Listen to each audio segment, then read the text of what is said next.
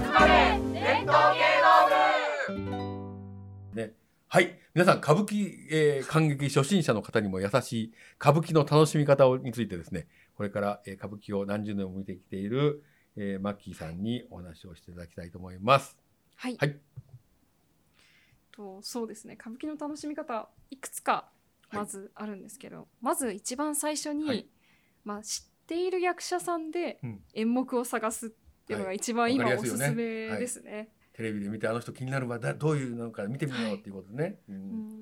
いろいろちょっとそのテレビで出ている役者さんの演目を探してみたんですけれども、はいはいはいはい。演目というかその出ているのを探してみた、はい。半沢直樹さん。はい、半田直樹。で、はい、と、あの大和田常務の大和田常務、香川照之さんが、川照之、昆虫大好き。今はいはい。昆虫大好きなあの NHK の昆虫の番組ですよ。あの、はい。カマキリの。昆虫大好きの香川照之さんが今市川中車って言ってあの中の車ってそう、あれが、歌舞伎の役者名なん歌舞伎の役者名。で、市川中車さん。とあともちろん半沢直樹といえば「あのよろしくね」の黒崎監査官の、はい。えー、と片岡愛愛之助さん。愛之助さん。はい、もう人気だと思います。で新シリーズの方で、うん。あの証券部の伊佐山部長うんうん。をやりました。市川猿之助さんですね。はい四代四代目猿之助さんと、あと逆のその証券会社の時にいろいろごった、ごたごたになるスパイラルっていう会社の,、あの社長の瀬名さんをやりました、えー尾上松也さんですね。あとはその日曜劇場同じくそのはい日曜劇場、TBS のね。はい。うん。の系列で下町ロケットに、はい。あの伊丹さんっていう元帝国重工の役で、うん。え尾上菊之助さんはいがはいはい。出てらっしゃったので、ぜひなんかあのその役者さんたちを見るうんのをうん。歌舞伎だったらどうなんだろうって見に行くのすごく楽しいと思うんですよね。化あ粧をしてるじゃないですか。あ、そうか。ね、本人かわかわかりにくいけど、ね。最初は。でもちろんそのあの化粧をしているからうん。誰が誰かわかんないし、うん。どれがどの役か絶対に筋書きうん読んでもわからない、うん。筋書きあのプログラムのことをうん。筋書きって言うんですけれども、うん。あの筋書きを読んでもわからないから、うん。イヤホンガイドを借りればイヤホンガイド。で今出てきましたのは誰々って言ってくださるんですよ。それは何？そういうの借りるの？あの何千円かでなんかえっと借り借りる700円で借りれる。安いですね。すごい安いんです。よ、え昔は600円だったかなちょっと。ーそれを何？イヤホンで聞きながらそれを見るんですか？はい同時解説ああ、そんなのあるんだ。同時解説っていう形で。じゃあ一番最初はそれでやった方がいいかもしれないね。本当に。そうですね、ん。一番最初はでやるとびっくりすると思います。全部わかるので。う、ん。で休憩時間中にも音楽が流れたりとか、あとは休憩時間中に次の演目のあのここだけ押さえとけばいいよっていうお話をあのガイドさんがお話ししてくださそったのガイドさんはその歌舞伎座にいて喋ってるんですか？そうなんです。よじゃあ録音じゃないんだ。はい録音じゃないのへでーこれマキさんできそうだねそれ。いつかやってみたいです。へそういえば菊之助さんはあれですよね、カムカムエブリバディっていうああの NHK の、はいカムカムにも、あれにも出てましたね。あの桃犬さんの役でなんかあれを見て菊之助さんちょっと舞台見たいなって思っちゃいましたー。私も。ったよね。うん。ちょっとこう普通普通のっていうかその歌舞伎役者さんじゃない俳優さんとはまた違う佇まいっていうのがすごい、ねやっぱりあの出ます方よね。はすごい出ると思いますね。確かに。まあ本当にねドラマで気になったのを見に行くっていうのが一番いいかもしれないね。ねまずねそこからは。ね。ね化粧していても言ってくださるから全部わかるので、うん。えあとイヤホンガイドと。はい、うん。この化粧なの？とか、こんな熊取り？その化粧を熊取りって言うんですけど、うんその化粧とか熊取りとか、あさっきと全然違うじゃんとかきっと思う発見もあるのでの細部までわかるんだ。はいなるほどね。今度じゃあ僕から借りてみます。えお願いしえはいます、。それはあれですか？歌舞伎座だけがやってるサービス。歌舞伎座。だけがやってるサービスじゃあ歌舞伎座に行った時にできるってことか。演舞場もう私イヤホンガイドを卒業したのがだいぶ前なのでそれはね初心者の頃しか見ないもんね。そうですねもうちょっと今演舞場もあるでも演舞場でやる演目はそんな難しい演目ではないと思うのでね歌舞伎座はあ。の難しい演目もあるので、はいはいはい。私でもここれは見たことないなっていう演目ももちろんあるので、そういう時にはイヤホンガイドはおすすめですね。うん。他にあの楽しみ方はどんなのがありますか？と第2にはい第二に演二目は、はいと分かりやすい小ネタが仕込まれているのを選ぶ。何それちょっとわかんない。小ネタ？何小ネタって？えっ何とですかすごくおすすめなのは、まあ、スケロクゆかりの江戸桜っていうのと、うん。弁天娘、うんうん。目尾の白波、うんうん。あの白沢行って聞かせやしょょうのやったのですかね。あこの間はい。尾上右近さんが、はいよね。5月の大歌舞伎で、うん。えー、とやっていました、うん。あの白沢行って聞かせましょうの、はい。あれとあとあの三人吉さん、はいはいもちろん巴の白波、はい。月もおぼろに白魚のっていう、あの月もおぼろにしらうおのってね。あれ関西弁なんだよねなんとなくね。そうなんそうなんとかの。なんでカンデラチャラリロリって言ってるじゃないですか。あれね関西弁にむっちゃか多分髪髪型の言葉にちゃうかなあれ。だから僕ら関西弁やからもううんすごい、あの大阪なんですけどね。もうすごいわかりやすい。あこれ関西弁やんけと思って聞いてんだけどねあのそうなんです。ガスの春の？空ってやつそうですよね。そうですそうです。そうなんです。ああいうのとかあれってその3つってすごくわかりやすくて、うん。特にそのスケロクを私がうん。見たら楽しいよっていう理由は、うん。その片岡仁左衛門さんのさっき蕎麦屋の話あをー。私がちょうどお話ししたんですけど、三度見された蕎麦屋ね。はい。うん。三度見された蕎麦屋の話をしたんですけれども、その時にあのなんだろう。スケロクってうん。股くぐりっていうちょっと面白い、うんなんだろう、なんて言えばいいんだろう。演技の一環があるんですけど、うん。ちょっとその喧嘩をした相手のうん。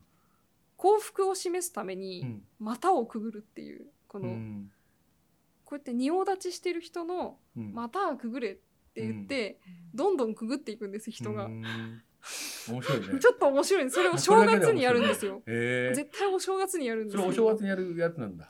なんなんですけど。なんか縁起がいいんじゃないのそれ。そうなんです。縁起がうんゆかりの江戸桜っていう、ね。その有名なものなので、でねスケロク寿司とかもはいはい。ありますけど、おい美味しいですよね。そうなんですよ。であのこうえっと下駄とかうん。その草履を脱いで、うんよいしょって地べたを張って、うん。股をくぐっていって、喧嘩をふっかけられた人たちが面白い人たちが股をくぐっていくんですけど、絶対にそのご時世のネタを仕込むんですよ。へだから例えばあの USA が流行った時えに、突然 USA を踊り出したりとかするんですよ。むちゃくちゃ現代的じゃないですか。あそうなんです。あそんなそこまでやっちゃってもいいんだ。そこまでやるんですよ。へあとはえすごい何だなったかなあのドクター X がうんすごい流行ってた時代は、うん。うんうんあのその股くぐりに関してはう私失敗しないのでって言ったりとあそうか 大門大門美智子あそうなんですよ。でそういうのが全部あっそうへーですね。はい、楽しめますね。だからあの初めて見に行った人でもすっごい面白いと思うんですよね。うん。すごい豪華絢爛でとにかく豪華絢爛でうん。花魁もたくさん出てきて、その股くぐりもあるしいろんな人もあるしとにかく華やかで、そうか見た目も綺麗、だしね見た目も綺麗で楽しめる、笑えるし今っぽいのもあるしっていうなるほどねスケロクとスケロクです、はいで弁天娘ともちろん三人吉さも、うんあの話の内容が結構わかりやすいので、はいはいはいはいこれはすごくおすすめですね、なるほど難しくないっていうのがすごくおすすめですこの演目があるとね一回見るといいですよっていうことが、えー、2つ目でございました。はい、あとまあ他におすすめなのがいくつかあるんですけど、ささっと話すとはい、人情話さっき文七もっとよ、ちょうど私も挙げていまして、あと園長さんのうん。落語の,、うん。あの死者がうん、生き返って一緒に踊りを踊り出しちゃう。ラクダってご存知です。知ってます。ラクダはもうえー落語の名作でございます。ね、ラクダのなんとか踊りってカッポレ踊りあそうなんですよ。えーやるのね。それはあのこう舌をね担ぎ出して俺は踊るから俺はなんか 酒とか出さんかいとかって言ねいううと勝手にうん酒飲んでも酔っ払って分かんなくなっちゃった後ろで死者も一緒に踊ってるっていう瞬間。もう落語のねもう本当にあるあるなんですあれはもうあの歌舞伎は非常に面白くて。あそうなんですね。はい、そうか歌舞伎であるんだラクダっていうのが、うんあの勘三郎さんの、えー、と追悼記念うん。の、えー、と DVD があるんですよ、うん。第6巻6巻編成だった気がするんですけど、へ6巻の中にはい。私が過去一一番面白いと思ったラクダが実は入ってるので 2万2万5千円ぐらいしたかな。ーへーすごい。あったんですけど買いました、あすごい。野田版研ぎ立つの歌でも入ってるあすごいですね、はい、じゃあ傑作集じゃないです傑か作集が入っていてそれはもう。メルカリで探します。もうぜひ確か亀蔵さんだったかな。うん。あの面白いのやらせたらピカイチの亀蔵さうん。んがあの死者役をやっていてもちろんその死者の役っていうのも死者を運ぶ役も面白いけどね。あれをあれ橋之助さんだった？なんか確かでもすごい有名な人たちばっかりでやったんですよ。だから余計に面白くて。最後だってラクダじゃないって他の人が寝てる酔っ払って寝てる人がはいって、はいねあの焼き場に持っていくみたいなあ話もうむちゃくちゃな話なんですよね。もうとにかくあれを歌舞伎にするのかっていう。そう初めて知りましたはい。ね。え。ラクダはすごくおすすめです。えうん面白いですよね。あの死者の、えー、とお化粧とかも本人たちが全部やっぱり演出って本人たちそう演出家がいないのでね。演出って本人なのでうんそうなるとその死者の面白い死者のなんだろう洋服だったり肌の色だあったり、え自分でやるんだ。自分でやるんですよ。だからそれぞれ面白い死者が見れるので、そそんなのことはなかなか役者さんによって違いますよと。はい、役者さんによって全部違います、うんただその亀蔵さんの時私は面白かったなと思ったのは、眉毛もボーボーに伸びきってるのに、うん。あの目だけがしょぼんとして何も化粧してなくて、うん。あの肌が全部その死体だから黄色く塗ってたんですよ。黄色い。なるほど。もう想像するだけで面白いんですけど。なんか遊んでますね。だからやっぱ遊んでますよね。あの伝統的なことをやりながらね。うん。それを本気でやるのが面白いだからですそれが魅力的ですよね。うん。歌舞伎役者のいいところだね。うん。でもうあとはさっき「松葉目物」っていう、あの能狂言から歌舞伎にこう、はいはい。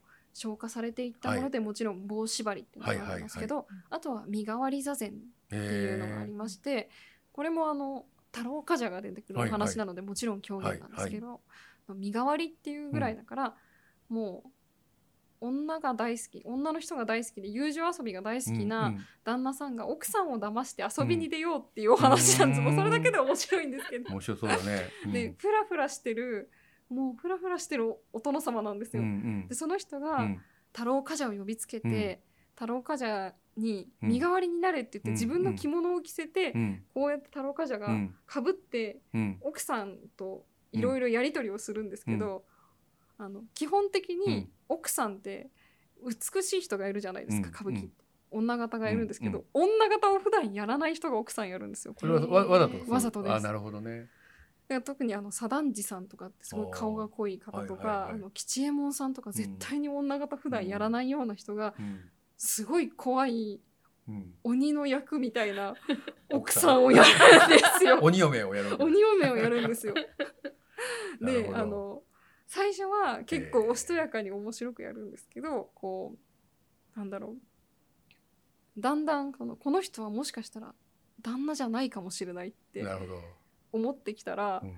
こう地団打踏んだりとか、うん。だんだんキャラ変していくんだそうなんです。うん。で一番最後にあのいセリフは特に決まってないんですけど、うん絶対に雷を落とすんですよ 地声の男性の声あそうか。でうわーってこうね急に変わるんですよね。そうなんですそれあの声優さんのねあのボイスサンプルでもああるあるあですよね。えアニメとかにもね。うんなんかああいう感じでうんあってもうみんなもうすごい面白いねずーっと笑ってます、ね本的に。はい、すごい。だから意外性をどんどんどんこう足していってるって感じだよね。ですねうん。だからこれは踊りなので一応あ踊りに入る松葉目物に入るのあでそねそんなに長くもなあくずーっと笑っていられる作品なのですごくおすすあすごいでめですす。ね。なるほど。あとはもちろん夏におすすめは東海道四谷街道はいですね。ね本当に怖いですよね。